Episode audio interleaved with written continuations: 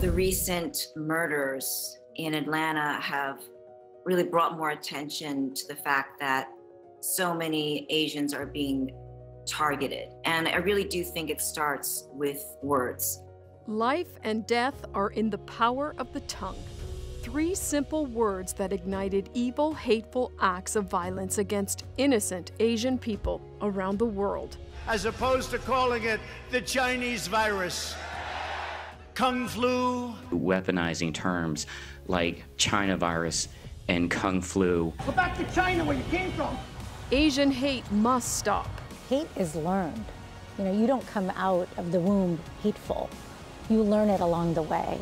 If there's racism against us, if we are being attacked, we are going to stand up and fight for us just like everyone else. Pandemics can happen anywhere, anytime, in any country cholera, Spanish flu, smallpox, swine flu, and now COVID 19. The coronavirus originated in Wuhan, China, and as a result, Asian people are now being demonized, causing long standing, deep psychological impact. So, when we are devalued, there is an understanding that, you know, we are not wanted, we don't belong here, and a sense of our own devaluing of self. Today on Context, Avvy Go of the Chinese Southeast Asian Legal Clinic sounds the alarm as Canada sees a drastic spike in anti Asian hate crimes.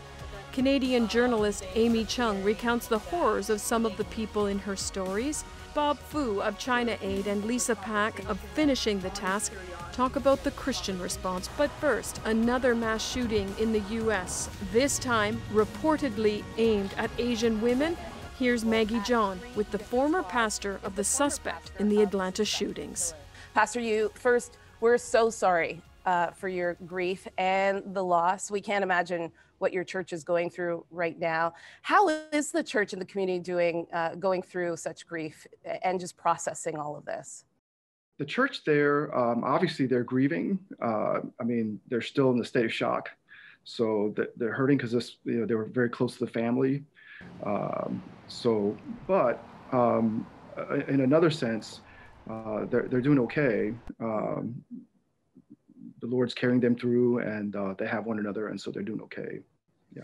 Uh, you know, judgment and accusations toward the church are sometimes the responses after a horrific events like this. Many people look at the church and, and might see racism, division, and intolerance.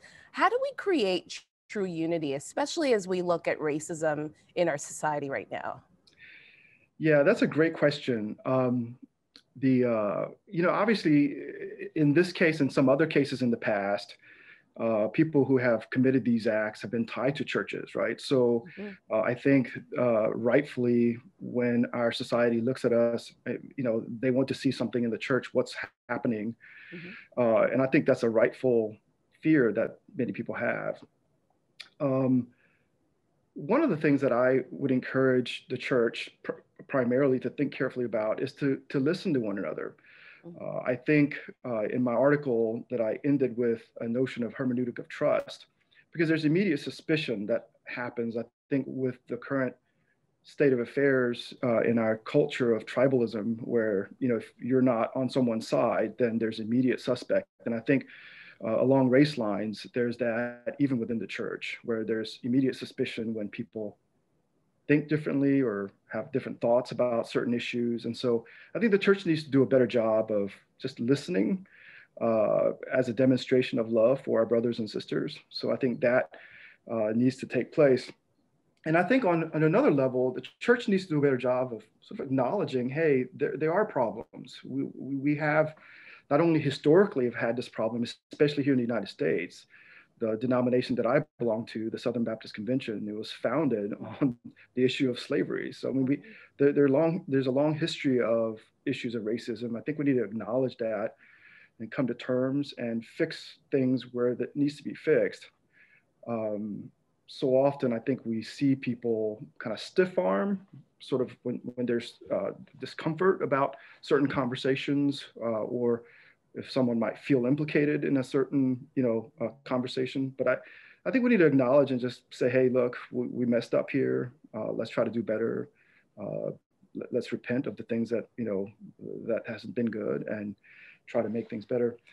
Um, the, the final appeal I think I would make to the church community is to be really biblical. And I mean that in the sense that, um, you know, we're supposed to be people of love. And I think First Corinthians 13 teaches that.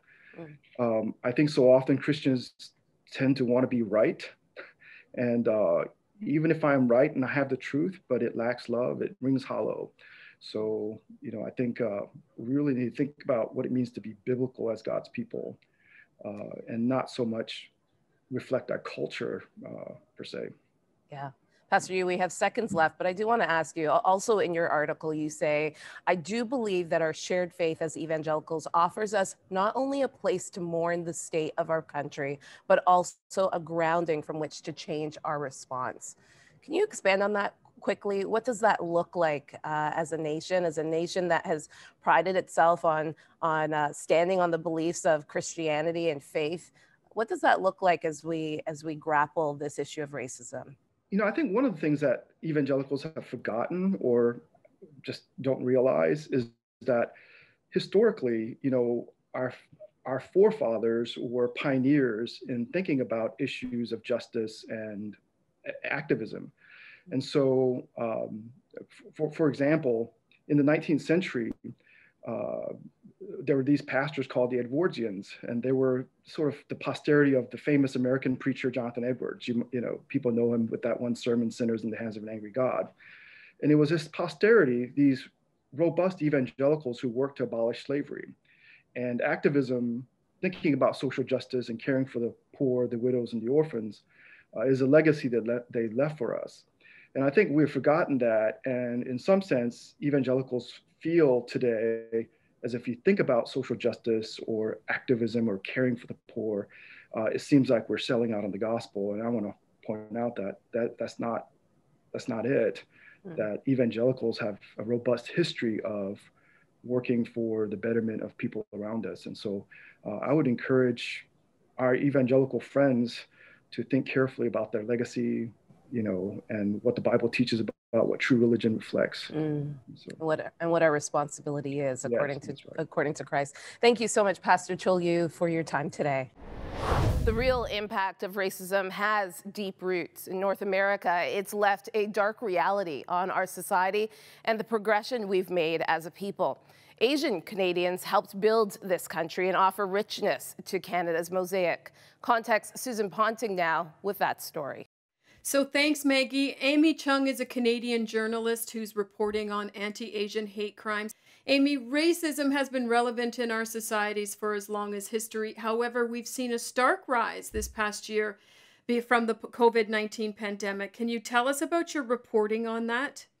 Yes, uh, Susan. So basically, in the past year, uh, unofficially, we've seen, uh, according to the Chinese Canadian National Council, that there's been more than a thousand cases of anti-Asian hate crimes.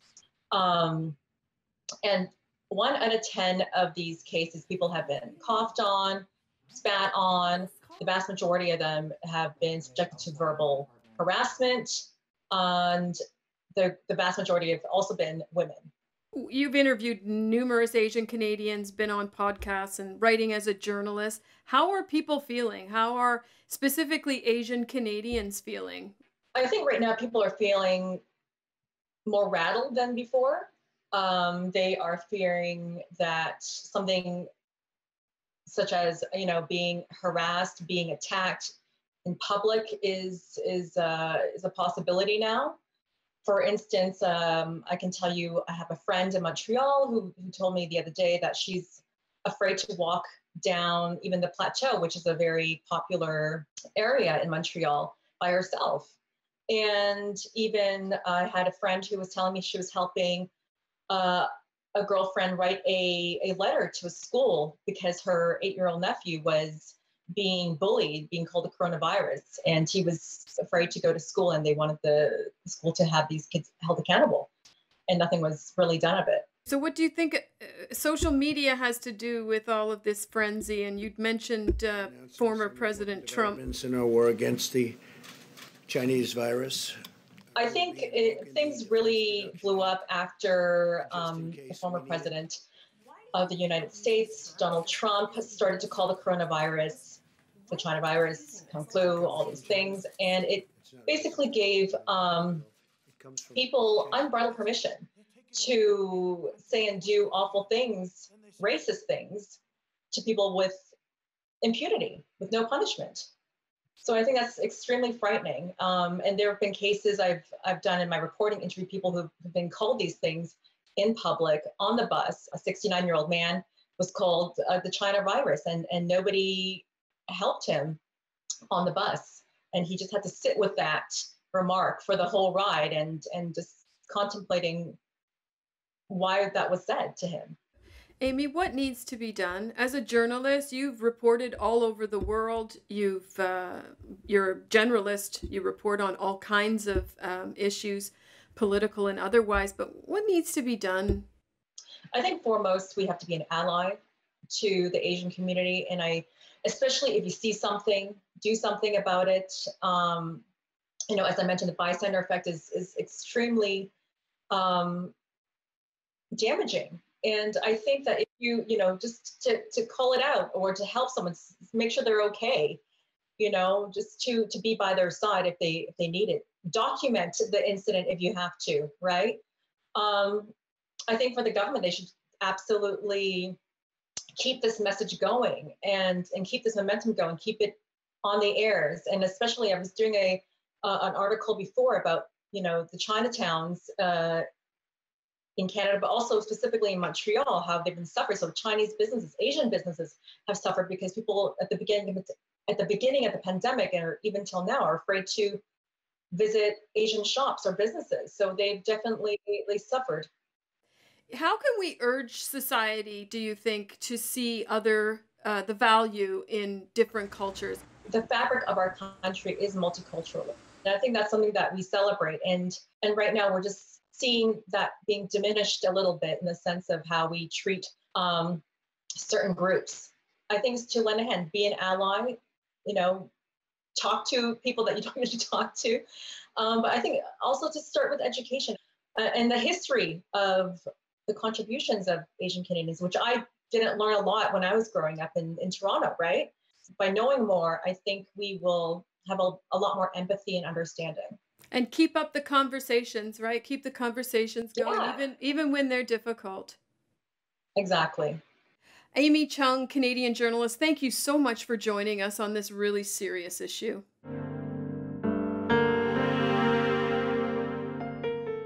the psychological harm of any kind of racism is pretty much indeterminable. The only thing we do know for sure is that its damages have far reaching ramifications. With us now is psychologist Dr. Gina Wong. Dr. Gina Wong, thank you so much for joining us today. Thanks for having me, Maggie.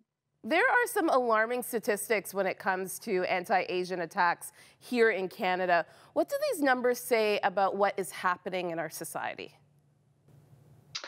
Well, currently there's a reported um, incident rate of 1,150, and 44% of those are in Vancouver and 40% of those in Ontario. But Meg, it's important to understand that probably only 10% of people are reporting. So these numbers are much, much greater. And, you know, we need to, and you know, really encourage people to report.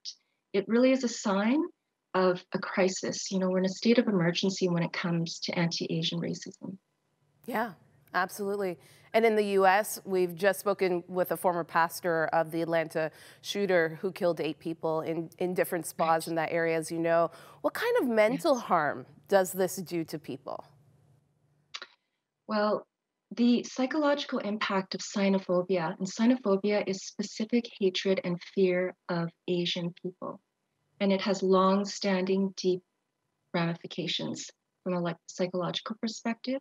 So when we are devalued, there is an understanding that you know we are not wanted, we don't belong here, and a sense of our own devaluing of self. So an internalized racism can occur.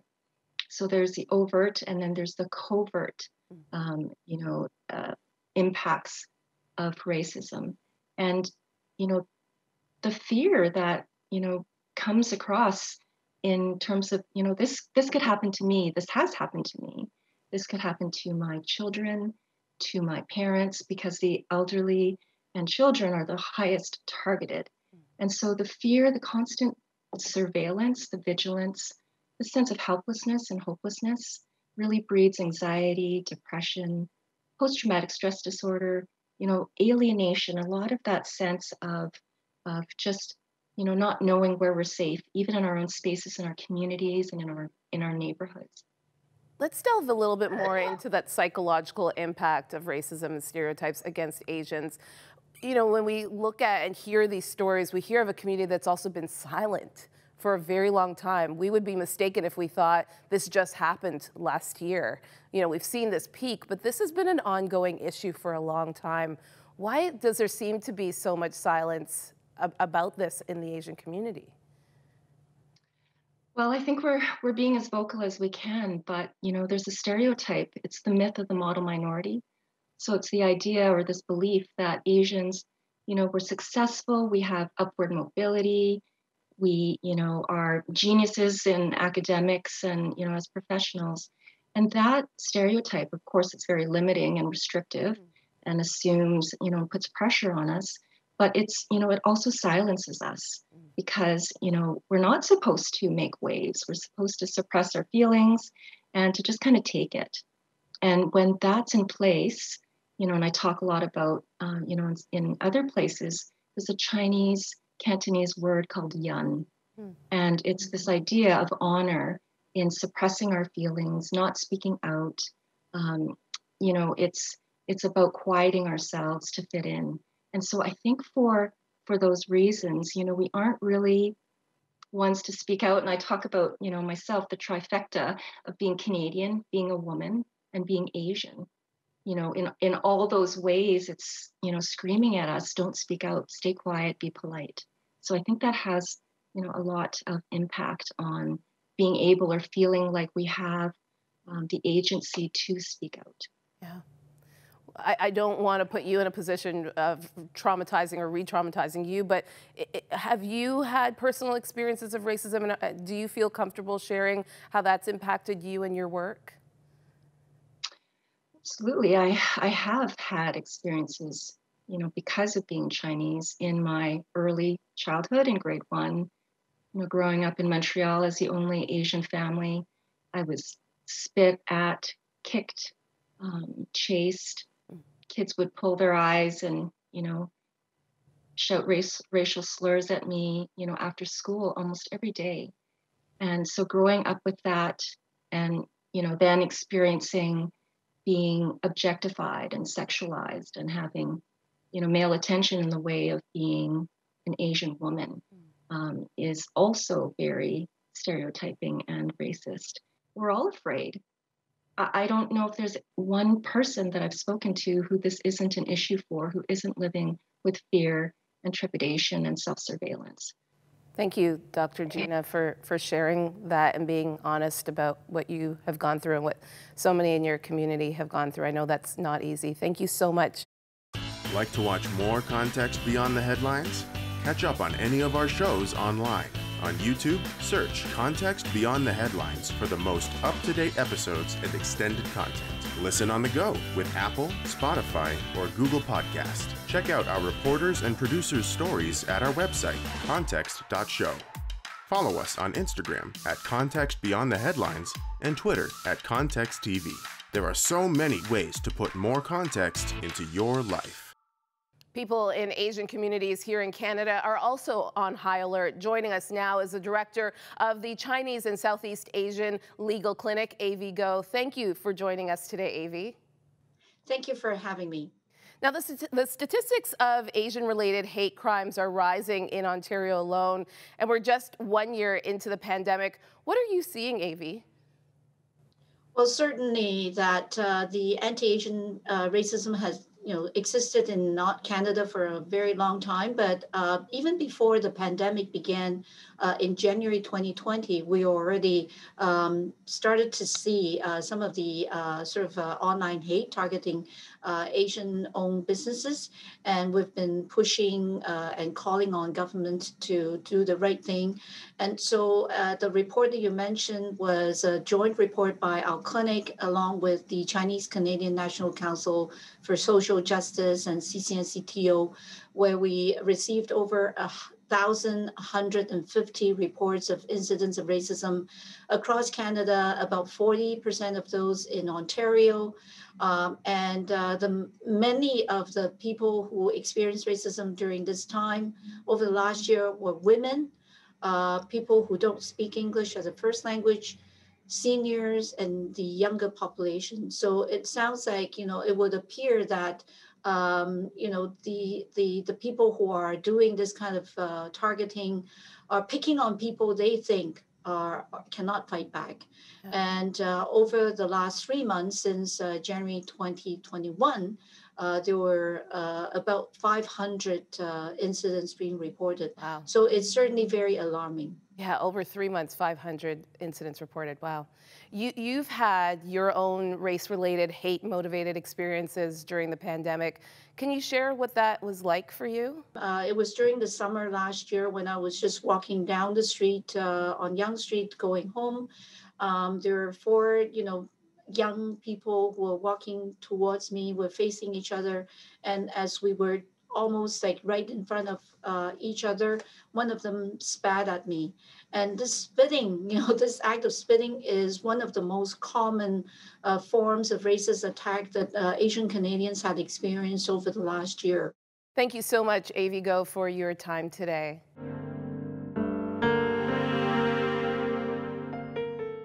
Time now for the Q, an opportunity to dive deeper in today's topic. I'm joined by Bob Fu, founder and director of China Aid, and Lisa Pack, speaker and global strategist of the ministry Finishing the Task. Thank you both for joining me today. Thank you for having us. Thank you, Maggie, for having us. Bob, I want to start with you. Uh, a lot has happened in your life since you were last on the show. In November, you woke up to protesters outside your house. You've even had to uh, get restraining orders because of the work you do, speaking out against religious persecution in China. How are you doing? Well, thank you, Maggie, for your prayer and for uh, asking this question. Uh, my family and I are gladly to, re- to announce we returned back home safely in West Texas mm. after being evacuated by the FBI and the law enforcement for over two months from our home uh, by this uh, communist invasion in, um, in West Texas. Um, it's uh, just uh, so surreal. Mm. Uh, basically, you know, a former uh, prisoner in communist China ourselves, we had never thought we would end up being exiled from our own home in the land of the free in the United States. Definitely keeping our brothers and sisters in prayer in China as well. And thank you for your hard work. I want to now pivot, transition to the topic that we're talking about today anti Asian hate. What are your thoughts, Bob? I'll start with you and then we'll move to Lisa. What are your thoughts about the surge in crimes against Asian men and women this past year? Well, it's very sad, of course, uh, to see these uh, uh, videos, images uh, where, you know, uh, just because of uh, ethnicity or, you know, some kind of a hatred from some human's heart, um, Asians, some Asians were being targeted. Um, but I have to really make it clear um, I, as I ask my daughters, I mean, uh, our family members and those friends around us, at least uh, in West Texas, we have not seen uh, or experienced mm. such a kind of um, massive hatred uh, toward us. We're being loved uh, dearly and being cared about by uh, people of all faith and all color, all um, nationalities. And um, but you know, as a pastor, we know the kind of a human nature, total depravity. So any kind of a hatred uh, to, toward uh, any human being uh, based on race, color, or skin uh, should uh, not be tolerated. Um, you know, and certainly uh, should be um, dealt with. Um, I think in a deeper spiritual way for reconciliation Absolutely. Uh, for more understanding and dialogue. Yeah. Mm. Lisa, and thank God that you haven't experienced that, Bob. Thank, thank God. But we know that there are thousands and thousands of people who have. Lisa, have you experienced racism here in Canada? Um, I've looked back on my journey. I was born here, um, and my parents are the ones who immigrated. And certainly there were moments where it gave you pause to think and my whole journey has led me led me personally to the conclusion that racism is on a spectrum. Mm. and sometimes it's out of just honest ignorance. And i don't know that i would use such a strong term as racism so much as prejudice because that can be resolved with conversation and honest curiosity and genuine conversation. But i think what we're experiencing now is um, a xenophobia that's rooted in a lot of fear and the covid situation the lockdown the fatigue that people are experiencing kind of exacerbates it but I love what um, Bob was sharing about how he feels the love about it because despite this spike in anti-asian hate i'm a firm believer that there are more people on the side of human dignity more allies out there than there are people who hate. And the key would be to start those conversations and to demonstrate that kind of love. I love what the bible says about how perfect love drives out fear and if you get to the root of that, then a lot of the xenophobia, um, that's just a byproduct of it. How does your faith help you, uh, you know, just find solace in what you are seeing in the news and what you're seeing against uh, Asians right now when we talk about anti-Asian hate? I think every man, woman, and child, regardless of race, we are all made in the image of God. And my faith tells me that, you know, God loves us. He's intentional in how he created us. So if we doubt the, our own identity, ethnicity, that speaks against God's sovereignty. So in my journey, it comes to the point where I'm going to embrace God, I'm going to embrace myself. And how, in my identity, do I embrace those who don't know about these cultural issues? And there's certainly practical steps you can take in a country like America or Canada, in a city like Toronto. There are neighbors, there are people that you can reach out to and just to learn more. And that might be one step that people can take to help mitigate and, you know, de escalate some of the tension that's out there and just to get to know one another. It really is, for me, you know, Romans 12 talks about bless those who persecute you, and persecution um, comes in all sorts of forms, and racism is one of them. So well said. And our time is up, just like that. Bob Fu, Lisa Pack, thank you so much, both of you, for joining us today.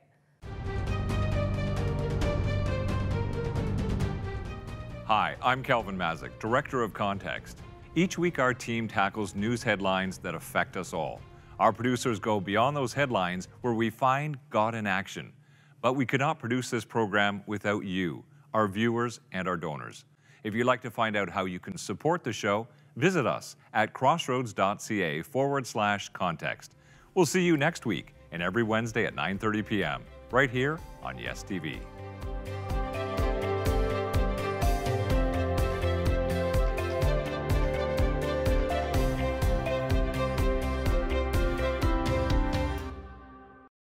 Like to watch more context beyond the headlines? Catch up on any of our shows online. On YouTube, search Context Beyond the Headlines for the most up to date episodes and extended content. Listen on the go with Apple, Spotify, or Google Podcast. Check out our reporters and producers' stories at our website, context.show. Follow us on Instagram at Context Beyond the Headlines and Twitter at Context TV. There are so many ways to put more context into your life.